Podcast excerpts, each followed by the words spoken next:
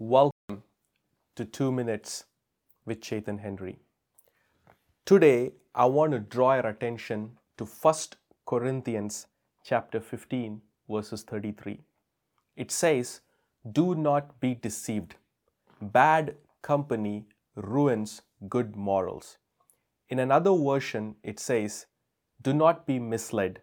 Bad company corrupts good character." You see, deception is such a thing that when one is being deceived, they seldom know they're being deceived. This is the reason why Eve in the garden, when she was having a small talk conversation with serpent, she was fully deceived and she lost her eternal glorious position in the garden with her Heavenly Father. It looked like a simple conversation, but that took her away and exited her from her destiny. People of God, every time you make an association, there's one thing the Bible is telling us, is not to be deceived and to identify if that company is good or evil. For example, I was telling somebody recently that whenever they make an association with somebody, they have to see if this is adding or subtracting or multiplying or dividing something from their life. Every time God brings a divine connection, it will always add and multiply things in your life. But every time the enemy brings, he comes with an agenda of stealing, killing and destroying, and he'll always subtract and divide something from your life. So what is the ground rule? The ground rule is you need to always pray and ask the Holy Spirit that you will not be deceived and that you will be able to find good company, no matter what it is about.